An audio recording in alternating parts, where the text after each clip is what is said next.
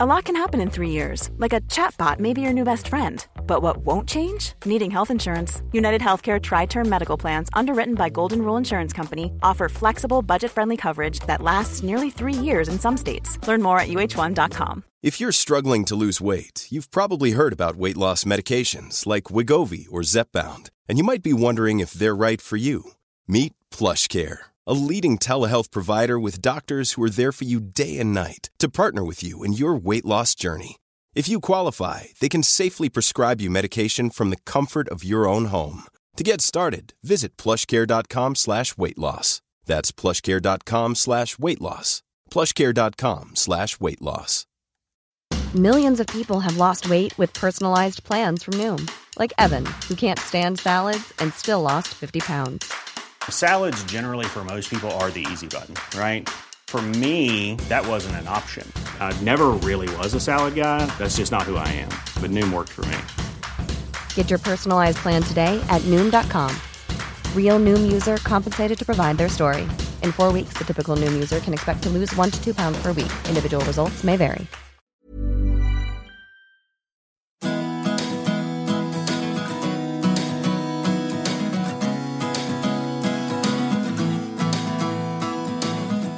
Hello and welcome to the Horticulture Week podcast. I'm Horticulture Week editor Matthew Appleby, and today I'm with Richard Jackson of Richard Jackson Garden. Now, Richard uniquely won a Horticulture Week Garden Retail Lifetime Achievement Award in 2016 and a Garden Media Guild Lifetime Achievement Award in 2017. He founded the Green Fingers charity in 1998. He founded the Garden Press event in 2006, and he's worked with Hillier, Notcutts, Fisons and as a journalist and broadcaster for, amongst other people, News of the World, QVC, and on many radio and TV programmes. So, welcome, Richard. Thank you very much, Matt. Excellent. Now, I'd just like to ask you a little bit more about your background in the industry. Where did it all start? Do you know, it was a bit of a fluke I ever got involved in, in gardening in the first place. I mean, I love gardening since the age of eight, and I, I was working with my granddad up in Yorkshire, and he was showing me some strawberry plants. And then I spotted this luscious red strawberry, and he said, Well, that's one you've helped me grow. And I said, Was it? And so he said, Try it. And Matt, I picked up this sun ripened, wonderful, luscious looking strawberry, ate it, and that was it. Age eight, I've been hooked on gardening ever since then. It was fantastic. So soon after that, I went home. Um, and I bought a greenhouse and I started growing bedding plants and growing plants like bird of paradise from seed. Absolutely loved it. And that was until I was around 12 and I used to grow bedding plants for pocket money. But then I hit my sort of teenage years and there were other interests. Um, and I ended up at Southampton University doing ecology. And in the third years, you know, you know, you're students, you're looking around for jobs. And I saw a job advertised for Hilliers of Winchester. And I went along and uh, met um, Brian, who, who's the uh, head of the uh, production area, and he offered me a job. And it, sounded great because it was with plants, and I love plants. But then he told me the salary, and it was less than I was getting as a student. I said, "Oh, I can't do this. You know, horticulture isn't for me." So I went off, joined a bank, did it for two weeks. Absolutely hated it. So I rang up Brian and said, "Look, can I can I join you at Hilliers? And he said, yeah. So I joined the mobile gang. And it was it was a choice really. It, it, it was heart over head, and so I, I, followed my heart. I joined the mobile gang, which was an international group in the back of um, Brentry Hostel, and they went out and dug up trees in the winter, and we planted berberis uh, around Easter time with our bare hands. So it was a hell of an experience, learning curve.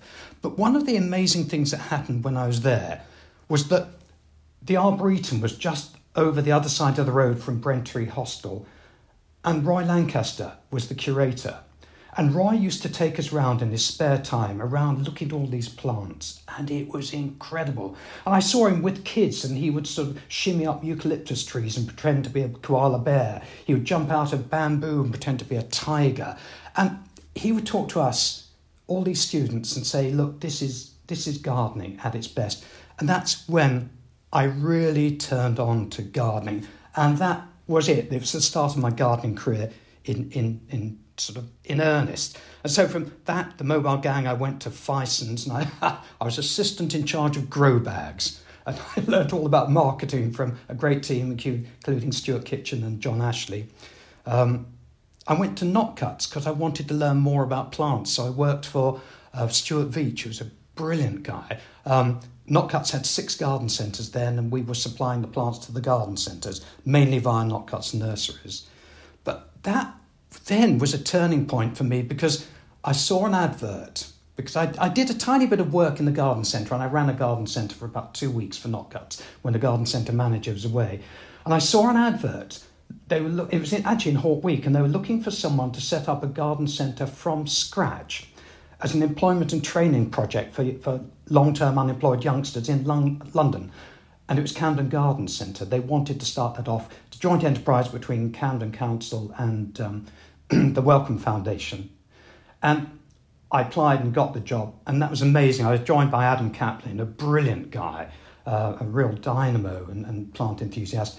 And we set up Camden Garden Centre. We took on a multiracial, multinational group of youngsters, all of whom had been long term unemployed, trained them up, and, and set up this garden centre from scratch on the basis of a £100,000 overdraft facility. Wow, well, some people some people then called you the, the Jamie Oliver of gardening, as as we've seen Jamie Oliver now. Um, you know, enthusing young people in, into the industry. And, and you mentioned getting young people in. Um, when you you know when you you went as a graduate, and I guess people like Hilly would dearly love more graduates to come in now. So what, what can you do to get those those graduates to be attracted to horticulture now? That's an interesting question because there are so many people out there looking at all these different job opportunities, and, and I know you know the HTA and people like that, and uh, the RHS have done a lot to encourage people into horticulture, but we need to do more to let them know what a brilliant industry it is. And also, we've got to look at salaries. Salaries need to be higher to in- attract people. I almost didn't get into gardening in the first place because it was such a lousy starting salary, and you know, even now, Matt, you look at some of the head gardeners doing these amazing jobs working for the National Trust and private gardens, and they're working sort of seven days a week, and they're being paid a pittance. They're giving, being given some accommodation, and they're not earning really a, a proper living from it. So the industry needs to wake up and, and pay more. No, no, indeed it does.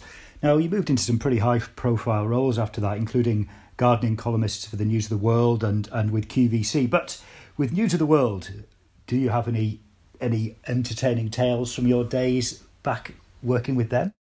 Oh, that's that's an unfair question. I got the job thanks to Peter Seabrook, who recommended me to, to, to them, and, and so I'm forever grateful to Peter.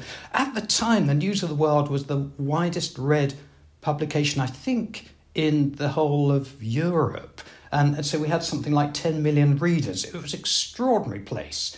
And what I loved about it was this connection with the readers because we could write one week about something and the demand, the interest in what we're talking about. There, was a packet I wrote about um, a particular sort of uh, climbing plant, slightly unusual one, and I said we, we can actually give a few packets of seeds away if anyone would like them.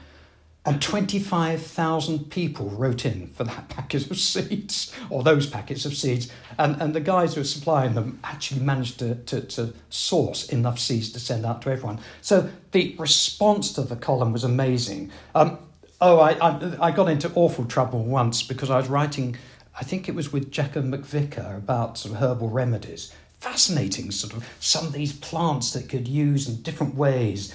Um, you know, you can use them as, as sort of table cleansers. You can use them as, as mosquito deterrents. So the old-fashioned herbal remedies. But she happened to mention in passing that one of them was a herbal Viagra. So of course I wrote about that in News of the World, and poor old Jekka was flooded with these slightly dubious phone calls and letters and things, people wanting this herbal Viagra, and she never let me forget it.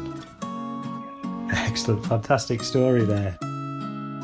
Now. Um, going more up to date, you, you've entered the garden centre market with your, your own range and you won uh, a couple of GIMA awards um, very recently. So, can you tell us a bit more about your new range?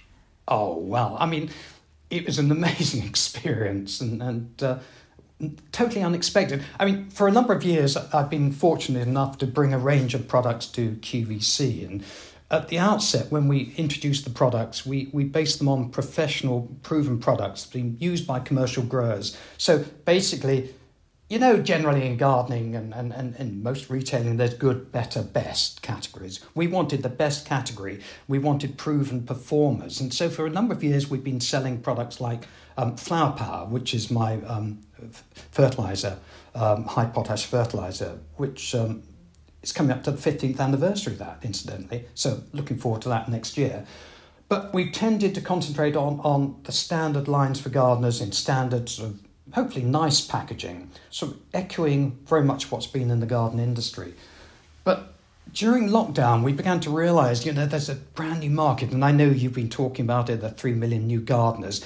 And the boom of the houseplant industry at the same time made us realize that perhaps there's a new niche for, for interesting but beautifully packaged garden products. Products that looked as good as they, they worked and sort of products because I mean a lot of the gardening products are as dull as ditch water and they're actually quite ugly. So you know if you had them in the home, you'd hide them under the kitchen sink. We wanted something you could put out there with pride because it looked nice. It looked like those wonderful sort of beauty products as well. And so that's why we introduced the Plantsmith range, and it was inspired by my by my son Nick, who's really into houseplants now. So we we introduced it last autumn, and it started to get a bit of traction in February. So John Lewis took it, the Royal Horticultural Society took it, and we thought, well, let's enter it into uh, GIMA, the GIMA Awards. And boy, I mean, it was brilliant because we won the Garden Products Award and also the clothing and the Garden Clothing and Gift category award. So it was extraordinary. Our first sort of tentative step into into the industry, and we won. So we, we were chuffed to bits. And what do you think that's going to mean for the, for the range, and and in terms of uh, penetration into garden centres? Well, it's been great. We've had a lovely response already, and, and so um, a, a, a, lot more people are talking to us. And so the publicity we've got from winning the award has been tremendous. We will expand the range, and we're also going to expand the flower power range. But what we're really doing is sort of we've always sort of we've sold on QVC, and, and you know, maybe we get the chance to talk later about QVC because it's an extraordinary selling machine but we wanted to bring our products to a wider audience. So we've gone to, um, we've got, we're selling on our website now, uh, we're selling on Amazon, and going into bricks and mortar mean we become a multi channel retailer, which is the way forward for us and lots of other people. But one of the interesting things with Plantsmith is its premium price, its premium presentation. So uh, a bottle of the, the feed sells for about fourteen ninety nine, and it's really interesting because one or two garden centres have come back to us and said, oh, it's too expensive. Well, I think they've sort of somehow missed the point because we're selling to a younger, more style conscious audience to begin with. It's a product which is a gift purchase and it's also one for, for, for day-to-day gardeners. But if a garden centre is going to sell a, a, a pack of houseplant feed, they could sell something like Baby Bio or Performance Organics and they could sell that for about four pounds or so. And I don't know how much money they'd make on that, their, their cash profit, about two pounds or so. But if they sell ours, they'll be making about six pounds, you know, because of the, the margins. So it's extraordinary. Garden centres sometimes have slightly, to my mind, old fashioned thinking. And it's partly indicative of, of the garden centres and the industry selling too cheaply, and we don't do ourselves any favour. I think Plantsmith is raising the bar. No, sounds like it is to me. And I was at the uh, Awards, and it certainly went down very well. Your your wins. Now you mentioned QVC. You've worked with QVC for many years. So how does that work? do you know, I, I started with QVC um, I was doing Radio 5 at the time, Radio, and the presenter, John Briggs, said, Oh, there's a new channel starting up called uh, QVC. Why don't you come along and look at it? And I went along and, and, and uh, talked to them about it. So, about three months after they opened, this was about 26 years ago, um, they invited me to come along on a Saturday afternoon. And I had an hour selling six garden tools. Yeah, and if you imagine it, Matt, you, you, you're spending about 10 minutes talking about the attributes of a garden fork. So it was extraordinary. I thought, as dull as ditch water, I thought uh, when I was doing it. And at the end of the show, the um, buyer came out and said, That was tremendous. We've done really well. We've sold £300 worth of product. I said, £300? I thought, This isn't ever going to last. But extraordinarily enough, as QVC got more products in and it got more, maybe it got less American, it got more sort of um, anglicised, it began to take off and it got better and better and better. So, what fascinated me is when I was, say, in a garden centre of selling plants or products, I could I could talk for say five minutes to one customer, but on QVC I could be talking to literally tens of thousands of customers saying the same thing, but to a much wider audience, and that was fascinating. But also, you could demonstrate, you could show if you're showing a planting membrane, you could show how a planting membrane worked. So you weren't in the garden centre, it's often the static cell. QVC, it was a live cell, and you could show the benefits, and that was fun. So I loved that bit. Um, gradually, QVC um, got more confidence in the garden market, and, and I ended up with um, being the guest presenter and the gardening presenter, and I had my own shows called Richard Jackson's Garden, and they gave us eventually the prime slot Saturday morning and Sunday morning for two hours, Saturday and Sunday, and we became the most watched uh, programs on QVC. But what was amazing was actually the power of QVC. I remember talking to a lady called Sandy Worth who had um, she'd introduced super poppies, a new range of ever blooming uh, Oriental type poppies, and she said, you know, I've sold five thousand plants a year, two liter plants a year. So I talked to her. We brought these plants to QVC. We sold them as plugs, as slightly larger plugs. We sold in one day two hundred and fifty thousand of these plugs. And she was saying, I can sell 5,000 two litre plants in a year, but I've sold 250,000 plugs in one day. So the power of QVC is absolutely phenomenal, and it still continues to be a, a force to be reckoned with. It's extraordinary. No, brilliant. So, what are you doing with them these days? Um, well, I, I, stepped back a couple of years ago. My choice, I wanted time off, to be honest. I couldn't continue to do virtually every Saturday and Sunday as well as do everything else. So I'm now continuing to do my, um, my, my range of products, my flower power range of products um, on QVC, and handed over to Michael Perry and worked very closely with him, and he's doing an excellent job. So it's Michael Perry's garden, and more recently, uh, Mark Lane has joined as well, and, and he's brilliant as well. He, and, and again, another joy to work with. So I'm actually sort of tending now just to go on to QVC to sell the flower power range. I see. And how do you see that balance between the multi channels panning out in the gardening market? Because you're you're involved in all of it, aren't you? Now the the garden centre, the TV, online. How how how do you think that's going to work out in the end? I mean, I love the balance of it you know, with QVC, we had all our eggs in one basket, and, and so if QVC decided they didn't want to do something, we were slightly scuppered, or if they wanted a lot more of something, uh, uh, we couldn't produce it because we're having to produce so far in advance. But by having different outlets for our products, it's safer for us. We're reaching a wider audience, so everybody's a winner. So that's what I love about it, and I think it's going to continue. You can see the success of YouGarden, you can see the success of, say, Thompson and Morgan. Um, and it's quite interesting that people like uh, Miracle-Gro are sort of trying out little things.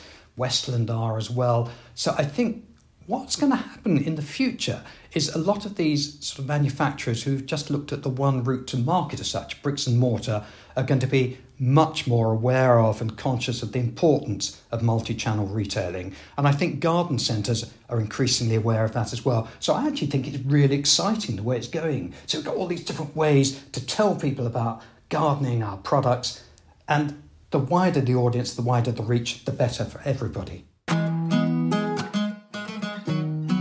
No, indeed. So, have you got new ranges planned for next year? yes, we have. I mean, we're, we're sort of unlike, say, normal manufacturers in that you know, they bring out loads every every time at Glee. Um, we bring out two or three a year, and again, they tend to be based on commercial products which have been tried and tested um, by um, professional growers. And we, in a way, we call it like the salon solution. You go into a professional hairdresser's and they have products they use and, and they, are, you know, they occasionally sell them to their customers. we're trying to do the same thing with gardening. So we're taking the best, the tried, tested, trusted products from the commercial sector and bring them and make them available to home gardeners. So we've got a couple coming up next year, which is quite fun. Um, and I can't really say much about it yet because I've got to be launched next year, Matt. so um, yeah, uh, there's one in particular I'm very excited about. It's based on some stuff that's been happening in Europe, extraordinary stuff. So it's cutting edge sort of technology and um, with proven success, and it's natural as well, which is one of the ways forward. Oh, well, watch this space on that. So, uh, a bit more about your thoughts on the future of the industry. You mentioned natural there. Where, where do you see the trends going in terms of what people want to buy? Um, it's really interesting this because you know I, have been oh I've been hanging around in the industry for years, as you know, and there are always sort of changes happening. But I, I think there are a number of things. I mean, greener and s- sustainable is the way forward. Whether it's um, you know things like plant pots, and there's a, a feature in Hort Week recently talking about plant pots. Uh, more recyclable pots, more compostable pots. That's so important. Obviously, peat free is, is, the way forward. We've got a great peat free compost, which is gaining traction now, and I'm, I'm, very pleased with it, having done lots of trials in the back garden first with it. Um, so, greener, more sustainable, more diversity as well. Um, you know, when we set up Camden Garden Centre years ago, we had a really diverse mix of kids. We had Eric from Nigeria, we had um, we had uh, David, and we had uh, Christine, I think, from Barbados. We had an amazing group of people. Incidentally, all of those kids we took on for the first two years at Camden all went on to long term jobs. And Camden, as you know, is still still very, very successful. Um, so that's brilliant. So more diversity, and, and obviously the RHS with Sue Biggs and uh, the media with people like Danny Clarke coming to prominence. It's all happening, but we need to be more diverse in our industry. And at the GIMA Awards the other day, it was wonderful to be there but it was very sort of white and middle class, I felt. So, yeah, we need to get more people into the industry, more diverse. Um, more social responsibility as well. I think that's a way forward. Some of these big companies got to do more. They've got to link in with sort of consumer groups. They've got to link in with community projects and charities. With Green Fingers, I mean, we, we've linked up recently with Miracle-Gro and Ames and people like that who've done a lot with us. But hopefully they benefit as much from the link with the charity as much as, as we, the charity, do. But I think companies have got to show more, more awareness of the community and, and charities as well, and it does them good. And also more partnerships. There's a lot happening in the industry at the moment. I think sometimes we ought to consolidate and bring together different skills so I think that's going to happen. It may be companies being taken over and swallowed up, but it may be sort of people like us working with some of the bigger manufacturers and saying, okay, you go into the garden centre with your range, but we'll take your range, adapt it, and take it in different directions. So I think that's really an exciting way forward as well. So, really, the future, I think greener, more sustainable gardening, more diversity, more social responsibility, and more partnerships. Brilliant. Oh, well, that is a good good look into into what might happen soon, uh, sooner rather than later, possibly. So, um, just to finish up, Richard, after that fascinating insight into your experience of the gardening world, we always ask our guests, "What is your desert island plant?" If there's one plant you would you could end up marooned with on a desert island, what would it be? it's such a tricky one. I, Matt, I'm assuming it's going to be a temperate climate because I can't cope if it's tropical because I won't be able to grow the plants I really want to. So I'm assuming it's temperate. So my first thought was actually a lovely lavender called Melissa Lilac, which I really adore. It's got the fragrance, it's got that wonderful pale lilac colour. But the other reason I'd have it there is to sort of rub the lilac, sorry, the lavender leaves on my arms to keep the mozzies away, which is something Jekka McVicar taught me about. But then I decided the plant I'm going to take is is quite a sort of it's absolute beauty. It ought to be better known about. I mean, lots of gardeners know it, but it's not known by the wider public. The, the snowy Mespilus or Amelanchier lamarckii, which is an extraordinary plant for all seasons. In the spring, you get these incredible white flowers, followed by bronzy leaves that turn green during the summer. Then you get the berries, which the birds can come and eat from. So you get the birds coming down and eating. I'd be lying underneath it drinking a pina colada or something while the birds come and eat these berries. And then this fabulous autumn colours, fiery reds and oranges. And in the winter, you get this incredible tracery of branches. So it really is a plant for all seasons. But the other reason that I'd grow it is it's one of the very first plants recommended to me by Roy Lancaster. And so if I had it there, I'd be enjoying it all year round, but also it would be bringing back very happy memories at the time that I really got into gardening.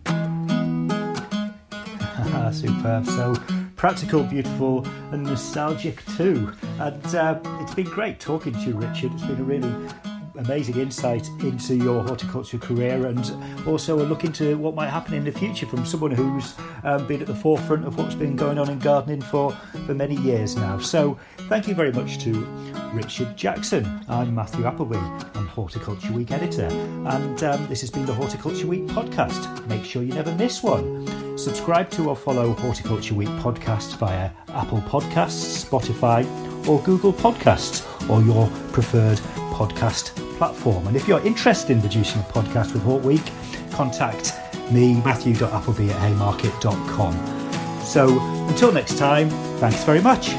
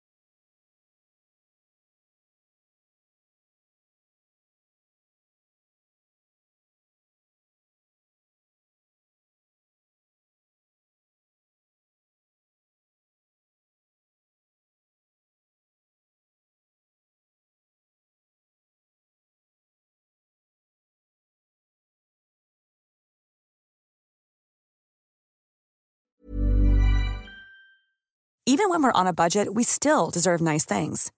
Quince is a place to scoop up stunning high end goods for 50 to 80% less than similar brands.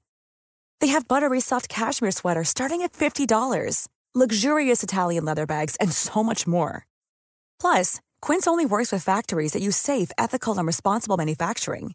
Get the high-end goods you'll love without the high price tag with Quince. Go to quince.com slash style for free shipping and 365-day returns.